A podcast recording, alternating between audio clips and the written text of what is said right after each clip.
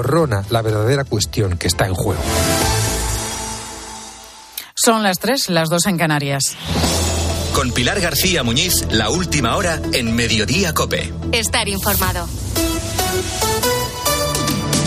39.000 fallecidos ya y más de 85.000 heridos. Es el balance que dejan los terremotos de Turquía y Siria, de los que este lunes se cumplen una semana. Los más letales en la región en el último siglo.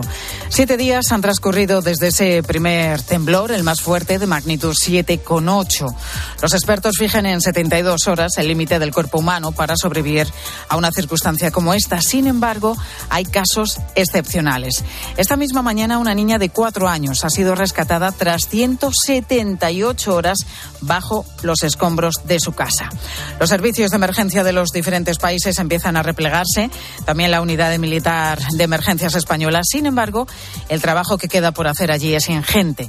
Desde esta misma mañana, este operativo en Turquía, un equipo técnico español de ayuda, se encuentra en la ciudad de Iskendurun, localidad con un nivel de destrucción casi total. Allí está Roberto Arranz, que es el jefe de esta misión de la Agencia Española de Cooperación y con el que hemos hablado en Mediodía Cope. Sí, sí, hay bastantes edificios que se han caído, muchos centros de salud. En, esta zona había dos, dos hospitales públicos, uno está completamente destruido y en el otro solo queda la mitad en pie y de la de esta mitad los sanitarios no se atreven a, entrar porque está está bastante dañado y prácticamente no hay servicios públicos de salud en la ciudad.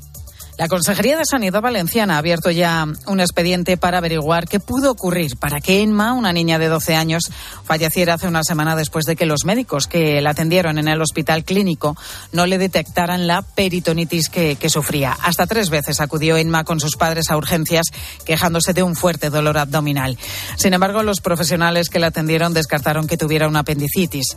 Bueno, pues a partir de las tres y media de la tarde, aquí en Mediodía, vamos a profundizar en esta infección, en la eh, peritonitis. Pascual Piñeras, vicepresidente de la Sociedad Española de Medicina de Urgencias. Y en general el problema es El problema es que la sintomatología, o sea, no hay un, un patrón patognomónico que digas esto es apendicitis, ¿no? O no hay una prueba específica que te diga que esto es apendicitis hasta que la ves, ¿no? La ves en una ecografía, la ves en un escáner, porque tú puedes, muchas veces la exploración te puede llevar a errores, en mujeres mucho más. Solo mil afectados han acogido en España ese código de buenas prácticas puesto en marcha por el Gobierno para ayudar a los hipotecados en apuros.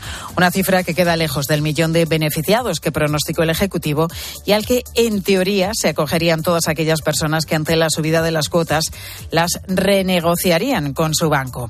Fuentes financieras eh, han explicado a COPE que habrá que esperar a mediados de 2023 para que el número de inscritos aumente.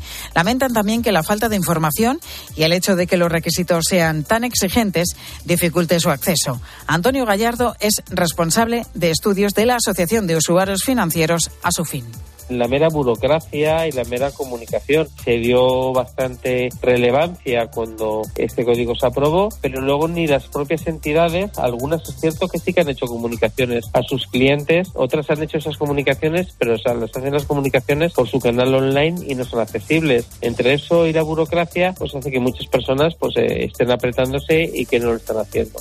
Y hoy además estamos celebrando nuestro día, el de la radio, con quienes la hacen posible, vosotros, los oyentes. Muy buenos días, oyentes de Onda Cero. Buenos días, oyentes de la cadena Cope.